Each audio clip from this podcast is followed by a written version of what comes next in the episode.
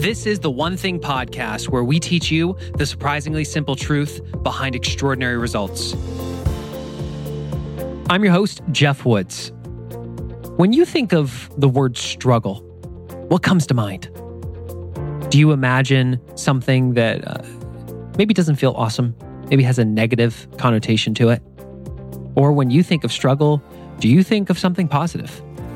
I know for me, struggle's always been I think of adversity, and it's not a great feeling. Yet, today's guest is hopefully going to change your mindset around that. He would suggest to you that inside of struggle is a gift, a gift that can truly change the way that we lead. I know that I was in a mastermind with Gary Keller, and he shared that success is really just about survival. It's about that as you build your business and endure all those challenges and struggles, that if you can remain standing if you can still be there at the end, then you are successful. The reason we are excited about today's episode is because we honestly believe this will make a big impact for you. When you hear today's guests' stories, uh, they're going to pull at your heartstrings a little bit. And most importantly, they're going to challenge you to think about your purpose, why you are doing what you are doing. And if you take the lessons that we discuss here today, we truly believe that this can transform the way you show up as a leader. With that, we're excited to introduce you to Bobby Herrera, the author of the brand new book, The Gift of Struggle Life Changing Lessons About Leading, after this quick break.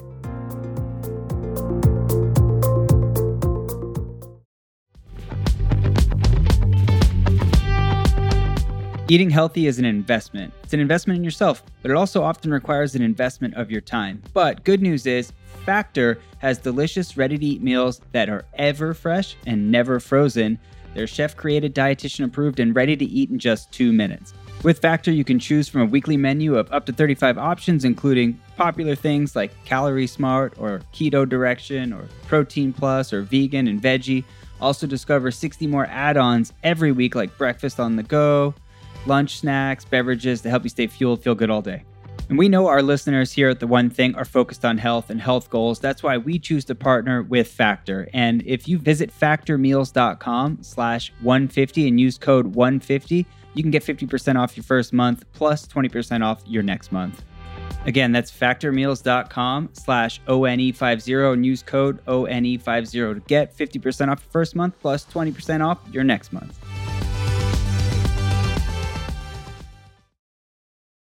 Ray Bard, who published The One Thing, who arguably is one of the greatest minds in business books out there today, reaches out and says, Hey, I've got another book coming out and it's called The Gift of Struggle, and you've got to talk to the author.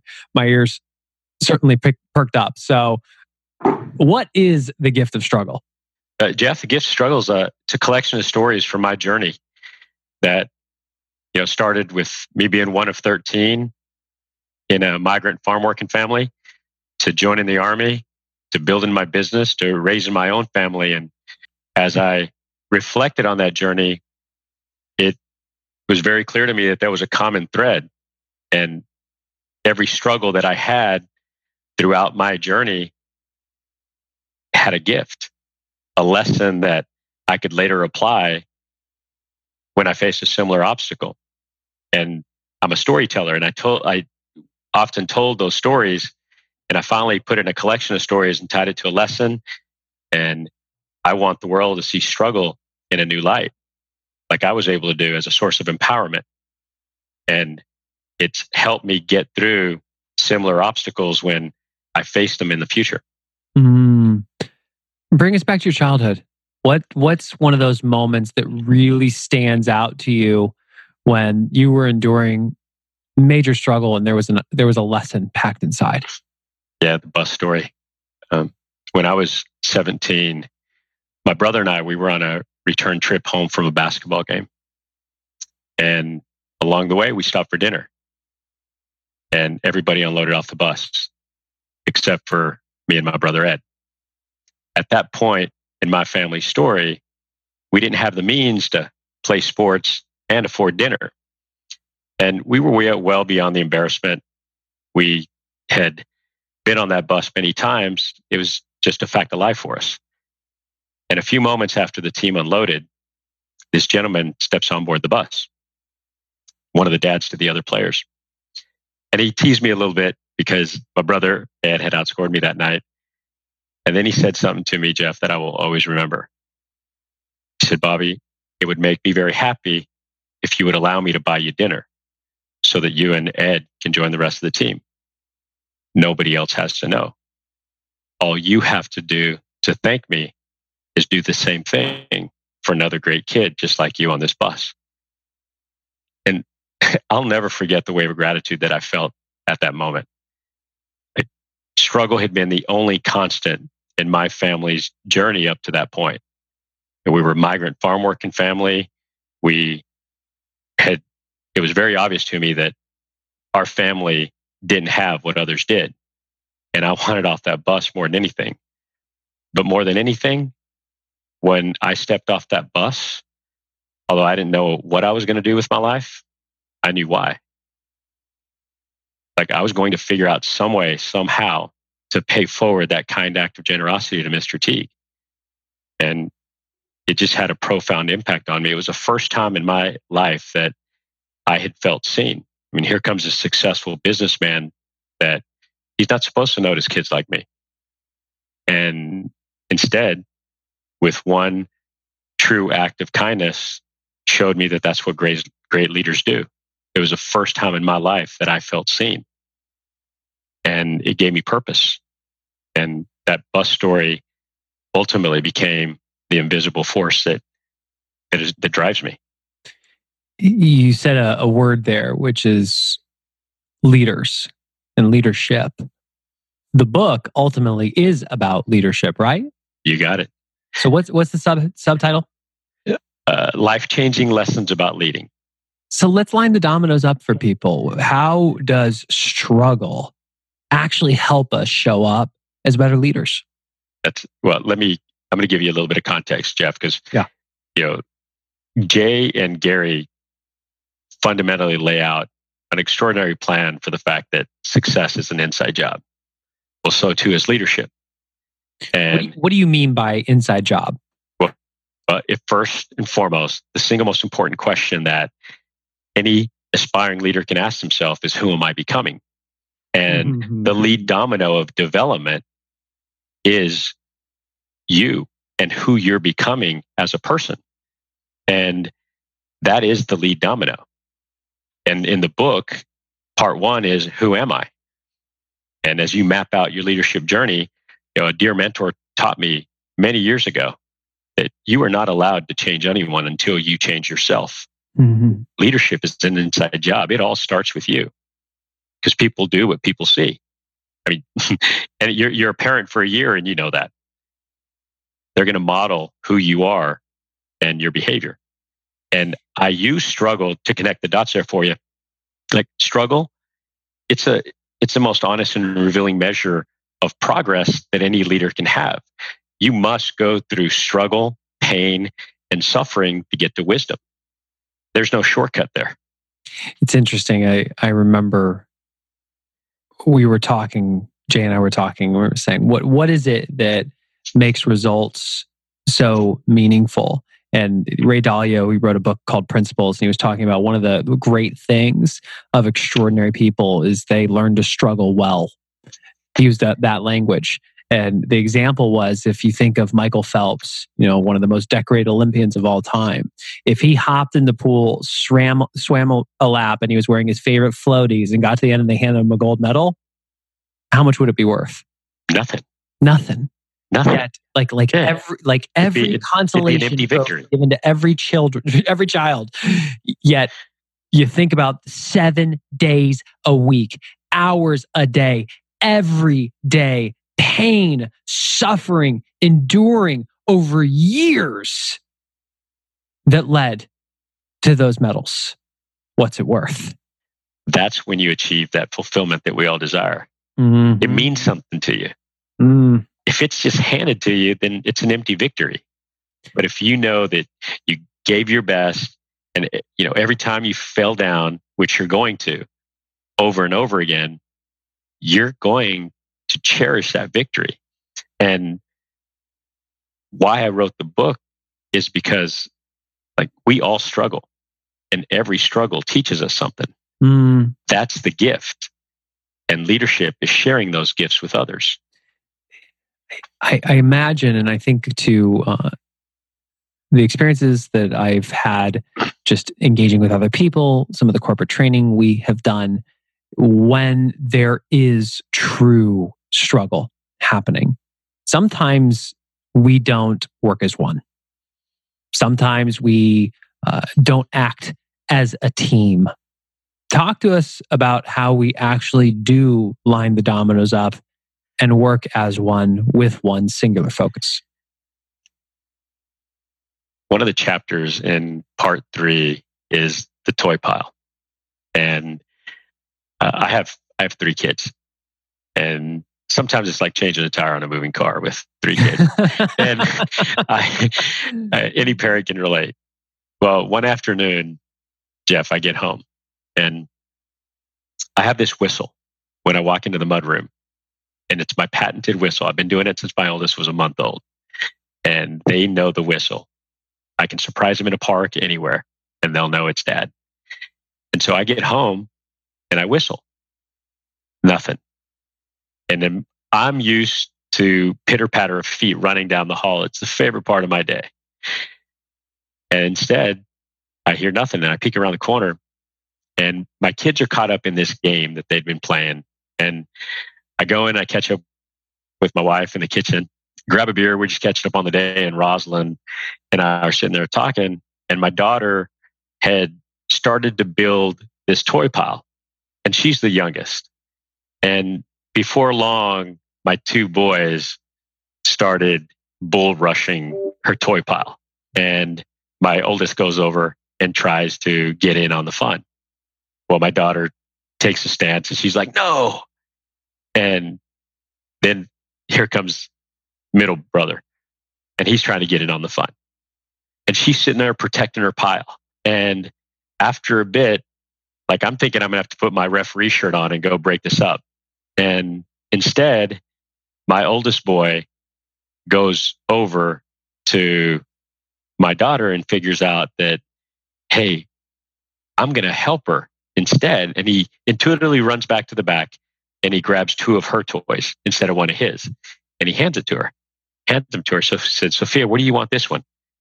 And she grabs it, puts it on the top, and then this continues. But the middle, my middle son figures it out. And all of a sudden it goes to this amazing harmony where they're playing together and they're stacking this big toy pile. And I remember reflecting on that, Geoff, and thinking, wouldn't it be great if we all worked that way? Right? Because we all have our own piles. Like we all have our own things that we're working on. Well, early on in my career, when I was building my company, I did a phenomenal job of confusing my company with what was most important. Hmm. Every year I'd roll out all these priorities and, you know, I'd have three to five priorities at least. And I thought I was doing better than most. But as I rolled out these priorities, as it rippled down to the organization, everyone else would have their priorities that supported these company priorities. And once you start multiplying all an individual's priorities with the company's priorities, you can imagine, just do the math, right? Even if it's 50, 60 people. And I would switch them quarterly, and we, we were always switching direction on these uh, priorities and the focus. Well, I'm a student of Pat Lencioni and his work. And I finally, through some struggle that we were having as a company, we were about to lose one of our largest customers. And so we zoomed out and we had a real emergency room situation. And at that point in time, I had to zoom out with my team and figure out, okay, we've got a real emergency here. What is the one thing that we must do over the course of nine months to get through this? And we're all going to put our energy towards this. This was back in like Uh, 2011. And we didn't leave that room for three days until we all agreed on that one thing. And once we got to that one thing, then we all put our energy around it and we got through it. And we did the same thing the following year. And then we did the same thing the following year. And instead of rolling out all these priorities that rippled through the organization, the entire organization focused on that one thing, our rally cry for the year. And we all agreed on exactly how we were going to map it out. And I've evolved that through the years to where every January I have a, a meeting where we all form our rally cry. And that's the only thing we focus on as an organization. And back when we first encountered that initial struggle, we had, we were, had experienced some pretty fortunate growth. We were at about 100 million. Well, since we started focusing on that one thing, and we call it climbing as one, and putting all our energy towards that, in the course of from that first rally cry, we are now on our eighth consecutive rally cry, focusing on one thing and one thing only as a community. We've gone from over 100 from 100 million to over 600 million in just that short time period, hmm. all by channeling our energy and working and climbing as one. And I use that toy pile story as a metaphor for like we all have our own piles. And if we focus on protecting our piles instead of focusing on one thing, yeah, imagine the possibilities when you harness the energy of hundreds and all the people that you have putting this work towards this one thing. Mm. Like magic happens. So and it's liberating. It's yeah. liberating for people.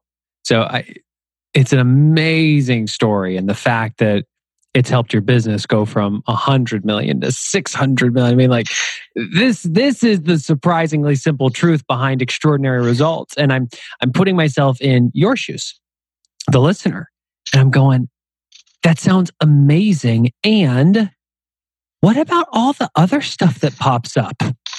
What does that actually look like? How do your people operate throughout the day so that they are saying yes to their one thing and still dealing with all the chaos that builds? Well, I personally struggled with the fact that I, I didn't know I didn't know that no wasn't a four letter word, Jay. And in early those early days, I was saying yes to everything. Mm-hmm. And we were we were prior like everything was important. And because it was on someone's radar or we had some, you know, hole we had to mend, not that they weren't important also, they just weren't most important. And we had to learn through these struggles that we were having. And I'd like to think that I would have figured out a better way had I not gone through that struggle as an organization. Yeah. I that struggle put us in that situation where we had to stop, meet the pain head on, suffer through it together, work through it together.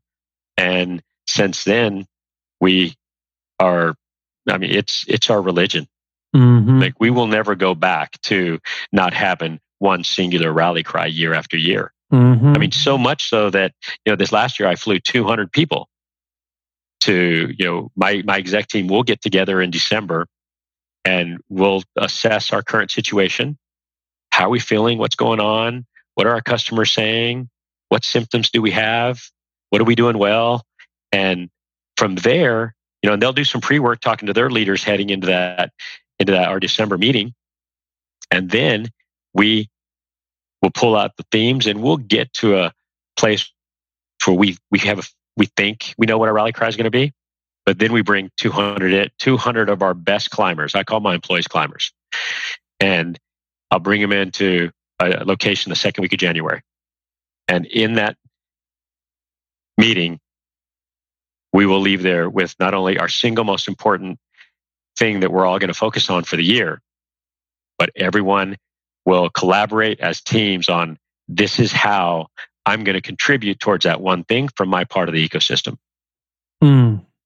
So we have our one thing as a community. The teams have their one thing as teams. And when you multiply that, it's a checkmate game.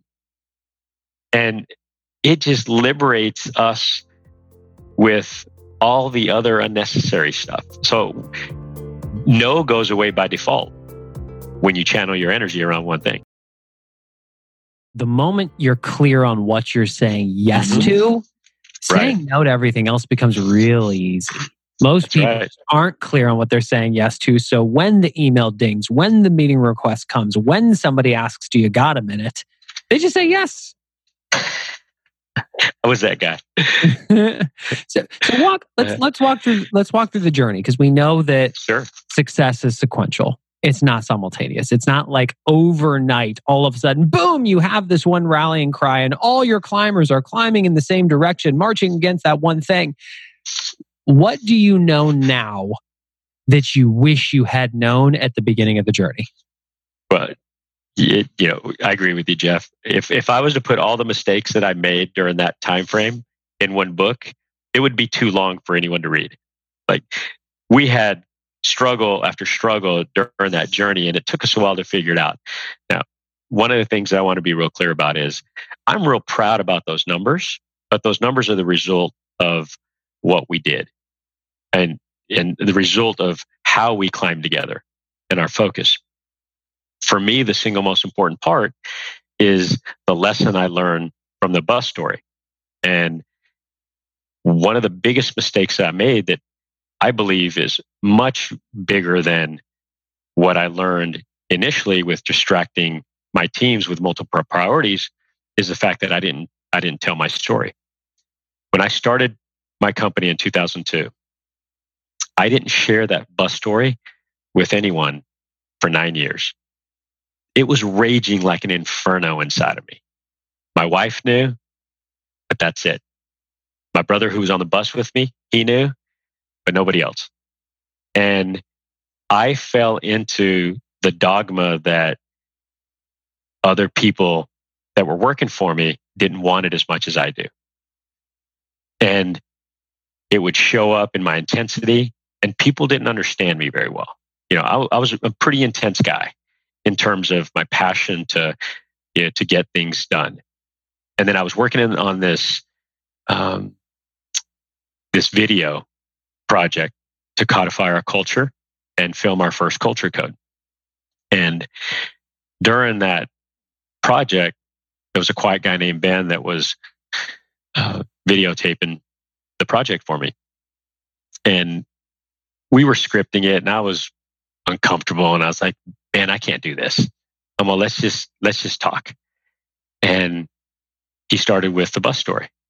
And the reason he we started there is our core belief is that, and the reason we exist is we believe everyone deserves an opportunity to succeed. And Ben simply asked me, Bobby, why do you believe that? And for the first time, I shared the bus story with someone other than my wife. Hmm. And Geoff, I felt like a thousand pound gorilla just jumped off my back. And a few weeks later, after we completed the project, my company heard it for the first time.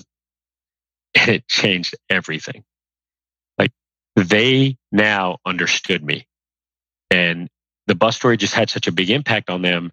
And they knew I was a champion for the underdog. They knew that I intuitively really cared about them, but they didn't know what it was that was driving me as much as it as, as they didn't they couldn't tell what was driving me on the inside.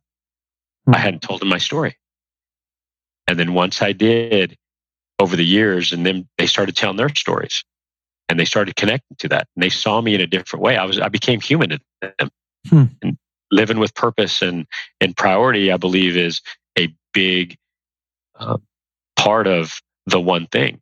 I wasn't doing that. And Absolutely. you know i was doing my best. It was unintentional. It's not that i was that i didn't want to tell them but i hadn't mustered up the courage. I hadn't figured out that vulnerability is a skill that actually helps you connect with your people. I was buying into the dogma that, you know, the leadership chain is the IQ chain. And once I shared that story with them, Geoff, like I was just Bobby to them. And they wanted to help me as much as I wanted to help them. I, am imagining listening to this, Bobby, and going, okay, I can put myself in your shoes. If I grew up that way, you know, you'd you'd have a very big why to right. succeed, right? And could absolutely see how that could drive you. And there are so many people out there that they know that purpose is important and they're missing it. They're not clear on how they go about developing a sense of purpose. What would you say to them? Here's the most important part of that bus story for me, Geoff, that that evening when Mr. Teague stepped on the bus and offered to buy me dinner, like I wanted off that bus more than anything. I wanted all the opportunities that I saw around me that my family didn't have. But more than that, I wanted my story to matter, just like you, just like I believe most everyone else. At the end of the day, whatever that day is of our lives, we want our story to matter. And I didn't know at that point in time whether or not mine would. Hmm. And for the first time, with one kind act, he showed me that I too could help somebody. And purpose is about helping people. Purpose is about giving. Giving feels good. And we're intuitively wired to help people. And I couldn't see three feet in front of my face. I was 17 years old. All I knew is that one year from then, I was going to raise my hand and join the army. And I talk about why I was going to do that in the book. But more than anything, I wanted my story to matter. Mm. Well, you flash forward quite a few years from that moment. I picked up the phone and I called Mr. Teague. And I told him the bus story. It was a special moment for us. And a few days later, I got a note from him. And he said, Bobby, thank you for calling me and telling me that story. I'm not afraid to admit to you the many tears that I shed during and after that call. You made me feel like my life had mattered. I believe that's all. That's one of the things, if not the one thing that we all want at the end yeah. of our story. Yeah. Like we want our story to matter. Yeah. And imagine, imagine Geoff trying to build something meaningful with purpose without the community that you're trying to build, without the people that you lead knowing that story after I told that story, the transformation that happened was my company became a community. There's a mm. big difference between a company and a community. And that's why I call my company, I, I, it's a community. Yeah, that's good. That's good.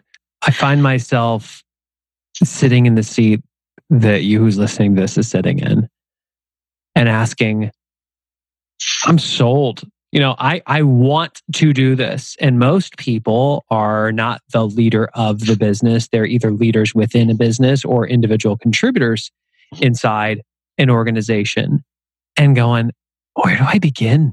What's that lead domino? They need focusing questions. They need guidance. And you know, at the end of every chapter, Geoff, uh, for example, in this one, I put some questions that are probably more broad and bold than broad and specific. Mm. so that the reader and whether you're a leader of a small team or whether you're a leader of a large team the questions to guide your journey that you need to start with these questions. And i agree with jay and gary too many people look for the answer. Like it's over before you start if you do that. So i put some thought-provoking questions at the end of each chapter and they're simple, but they're broad and they're thought provoking. Like, do the people you lead know the story that drives you?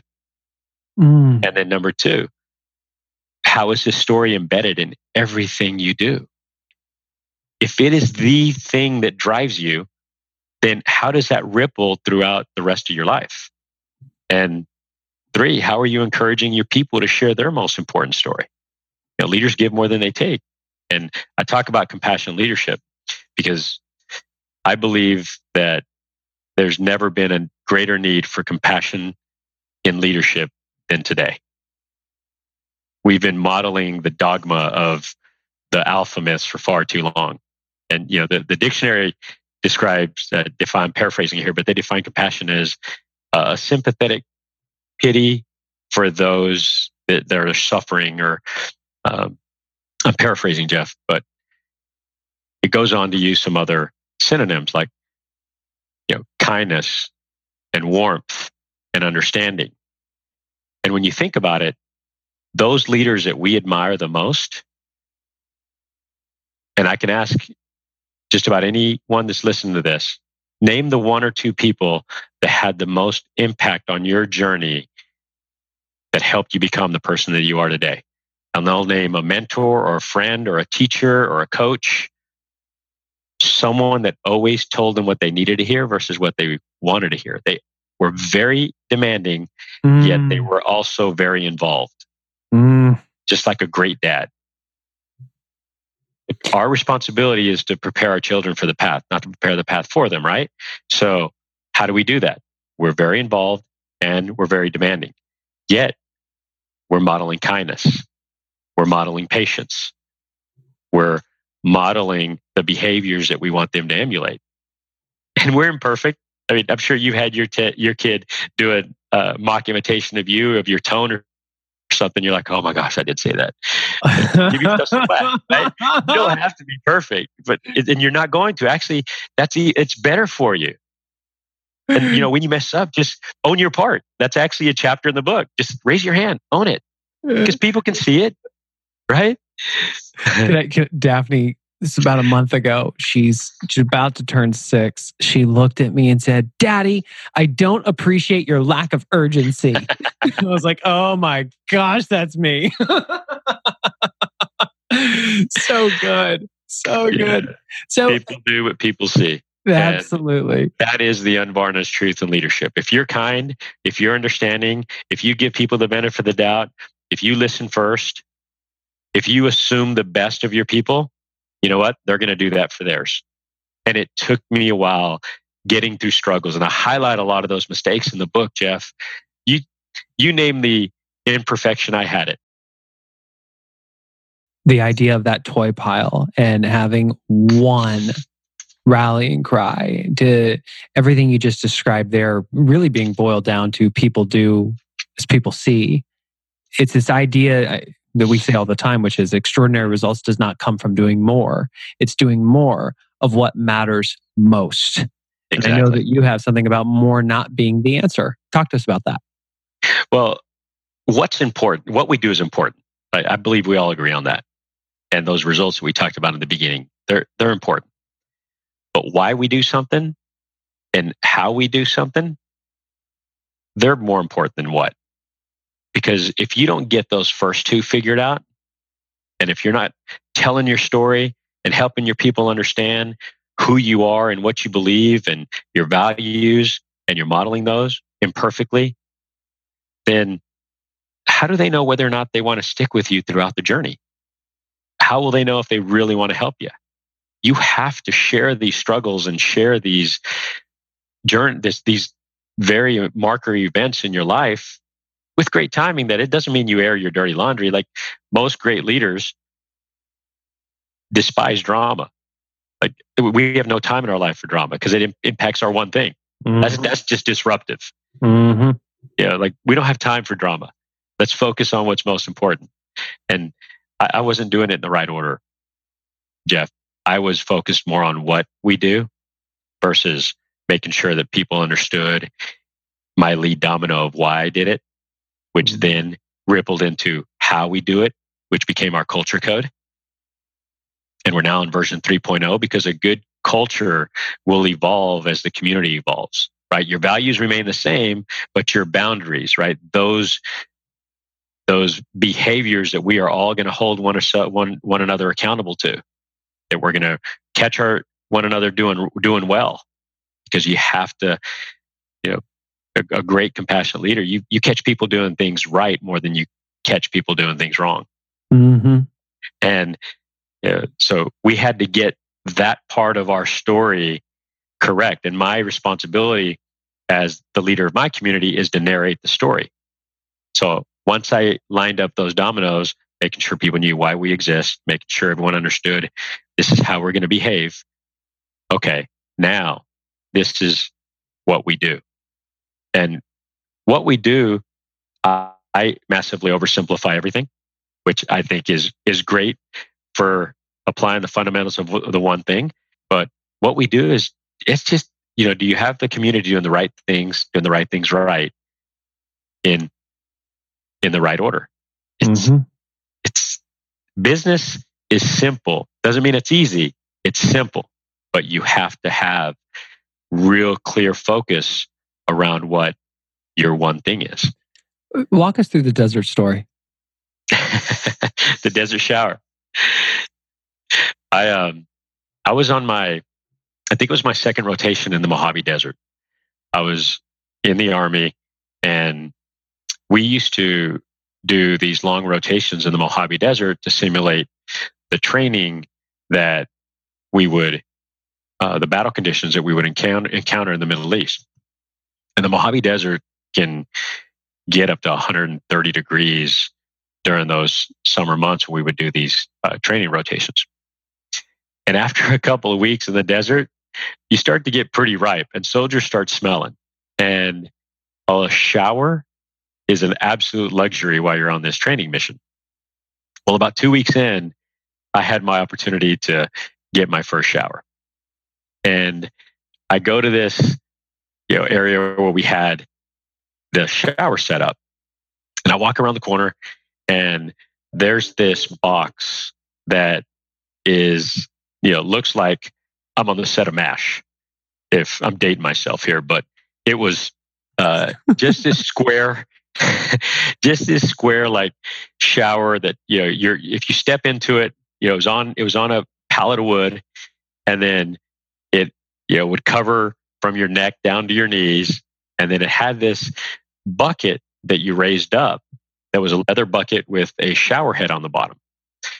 And the soldier that was, you know, running that shower station, he brings over this uh, jug of water, this container of water. It had about two gallons of water in it.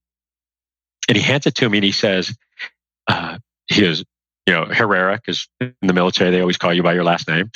Said, Hey, Herrera, you got two gallons, raise it up, turn the shower head, it'll start dripping slowly start lathering from the top and you know, try to save some water for the next soldier because we're running low.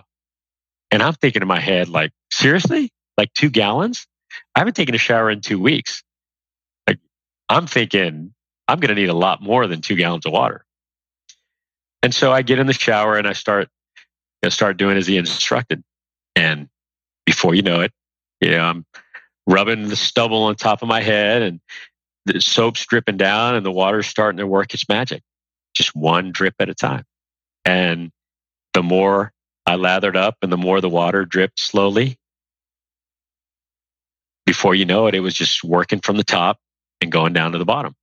And before you know it, I'm done and I'm clean as a whistle. I'm feeling great. And I lower the bucket and I look in there and I'd only used about a gallon of water. And I was shocked. Hmm. Well, I mean, I'm thinking there's no way I'm only going to be able to do this with two gallons of water. But by allowing the drip to work and allowing it to start from the top, the most important part from my head down to my feet, it just washed all that grime away. Well, I use that story as a metaphor in the book because one of the hard lessons that I learned and build in my community was I, I used to think more more was the answer. And as we were growing, my leaders would come to me and they'd say, ah, I need more. I need more people. I need more this. I need more that. And I know that's a struggle that many leaders face out there. Mm. And through that lesson that I learned in the military, and as I encountered these struggles where people wanted more, I would reflect back on that lesson when I was in the heart of this struggle of all my leaders asking me for more, and I would slow them down the, so that they could get to their one thing, so that they could get to the most important part of the problem that they were supposed to solve for us at the time. Yeah. Every time, Geoff, more was never the answer. This is highly relevant right now. Uh, last year was the first time we held a reset retreat, which the idea is by middle of year, most people uh, they've been executing against their business plan for long enough to see the results that are happening. And oftentimes we fall behind, but they, between realizing that they fell behind, they said yes to all these other things. So right. by mid year, they just feel like they're drowning and they just need to press reset. And it was this amazing aha that when we fall behind in the areas that matter most, we tell ourselves we need to do more. Mm-hmm instead of telling ourselves that we actually need to do less overall and more of what matters most. But it's counterintuitive. It was counterintuitive for me. And yeah, the one thing hadn't been written yet when I was going through all these struggles. So next time, please make sure Jay and Gary get it out sooner because I could have avoided a lot of this.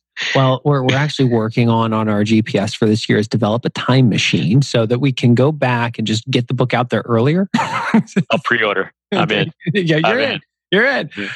But and here, here's how I intuitively got to it, Geoff. Applying that lesson that I've learned in the military, and you know, we were big on debriefs, and you know, in the military, regardless of what branch you're in, you do a lot of debriefs, safety briefings. You slow down and you ask yourself, hey, what did you do well? What do we need to do better? And so I intuitively knew a lot of this stuff.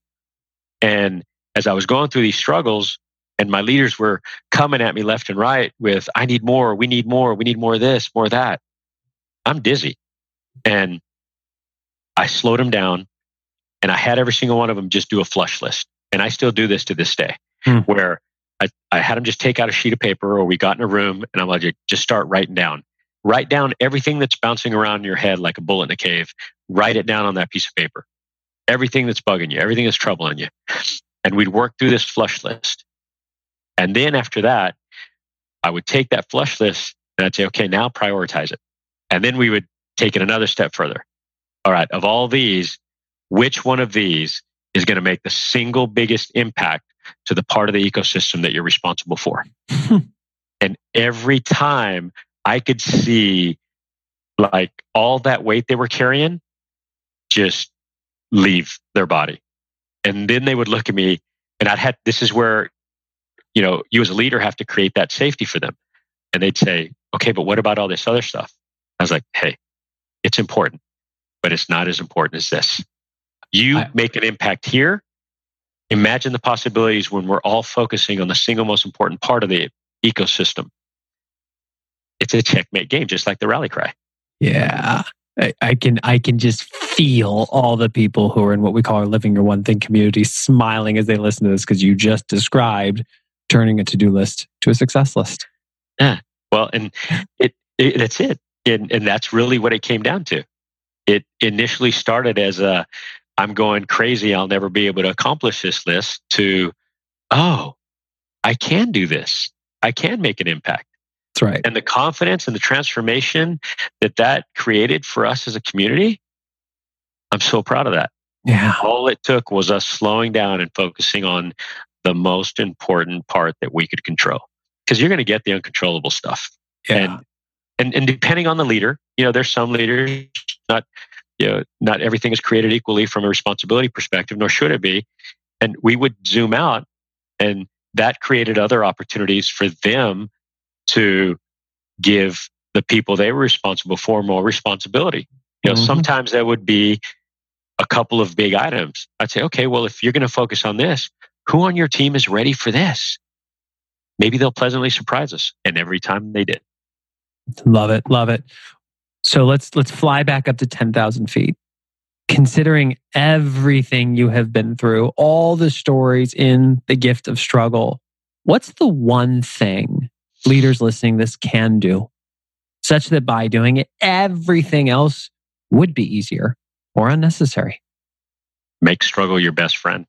Although it's uncomfortable, it's going to be the most honest measure of progress towards the leader that they're trying to become. Can we model this real quick? Because this is this is a perfect example of people will ask a question, they'll search for an answer, they'll find an answer, and they will settle at that answer. Yet it's not Right. always the lead domino. What's the one thing they can do to make struggle their best friend? I had uh, I write about Dr. Joe, my mentor, and what exercise that he had me do. Uh, I mean, to become a student of struggle, Geoff, you first you need to go back to the beginning. Mm. So I would recommend that someone who is going to make struggle their best friend, you have to go back to the beginning. First, start with highlighting what some of those marker moments have been for you. What have been some of those marker stories, those marker struggles that shaped who I am and who I've become. And then once you go back to the beginning and you understand that, then you can start mapping out the journey. Okay, this is where I'm at today. And what is the one thing that I need to focus on to get to that leader that, that I want to become? Because it's going to be situational. Mhm. Right? Not everything's created equal. My struggles are going to be different than yours, but what we can guarantee is that we all have our stuff. We all struggle. We all have. It's been with us since day one. And once you understand that, that story and that journey, then you can build on it and you can start changing that narrative. Yeah. And so, folks, listen to how the dominoes are lining up. And we could go even smaller. Can you time block a 10 minute block where you will sit down and go back to the beginning to identify those marker moments that have shaped who you are? The lead domino is scheduling the 10 minutes. That makes showing up for the 10 minutes easier, which makes actually reviewing the marker moments easier, which then knocks down. You see how they all line up. The path to getting everything you want is to get one thing at a time. Bobby, where can people learn more about the gift of struggle and how can they support you during the book launch? Geoff, I moved to a I moved to a farm in Portland last year to lay low and uh, social media stuff. So it's not working very well. But you know, I'm starting to have fun with it. Uh, my website is bobby-herrera.com or thegiftofstruggle.com. And on the other, you know, I'm on LinkedIn, so please follow me there. I'll post some more thought-provoking sto- stories. I have a lot lined up during the launch of the book. It's available on June 4th, and I have uh, my handle is Bobby Herrera at, Bobby Herrera PG for Populus Group. Yeah, very good. And, and folks, I can't underscore this enough. If this is a Ray Bard book, it's it's a goodie. So if you like the one thing, I mean, you for those of you who have been in our community, you just heard Bobby lacing this episode with language around the one thing. I mean, these two books are very aligned. He knows the book well. He lives the book clearly, and it has shown up in his results. So, Bobby, thank you very much for the time and best of luck on the launch. Oh, I'm blessed. Grateful, Geoff. Thank you for having me. Well, there you have it. Our conversation with Bobby Herrera, CEO of the Populus Group, author of the brand new book, The Gift of Struggle. Make sure you pick it up anywhere books are sold. It would mean the world to us if you would do it right now because we know being in the book world those first few weeks make a huge difference it's it's that whole domino effect becomes very possible so if you want to support uh, ideas similar to the one thing please pick up a copy of the gift of struggle the the key thing that I heard here is reshaping your relationship with struggle. I mean, I for me personally, I have viewed it as adversity and had a, a negative connotation associated to it. Yet, if you can view it as though everything is happening for you, not to you, and that there's a gift somewhere inside of it, and you're willing to be vulnerable, everything else becomes easier or unnecessary. So thank you so much for listening to this. Please think about the people that you think need to hear this message and share this episode with them. Send them a text. Send it to them via e- email. Walk over, grab their phone, show them that they actually have a podcast app. It'll be like Christmas come early and download the episode and hit that subscribe button. If you are new to the One Thing podcast, click the subscribe button so all future episodes will automatically be downloaded to your device. And if you have not yet done this, please leave us a rating and a review on your podcast player of choice and make sure that all future episodes automatically get downloaded and you will not miss one thing. Thanks so much, and we'll be with you in the next episode.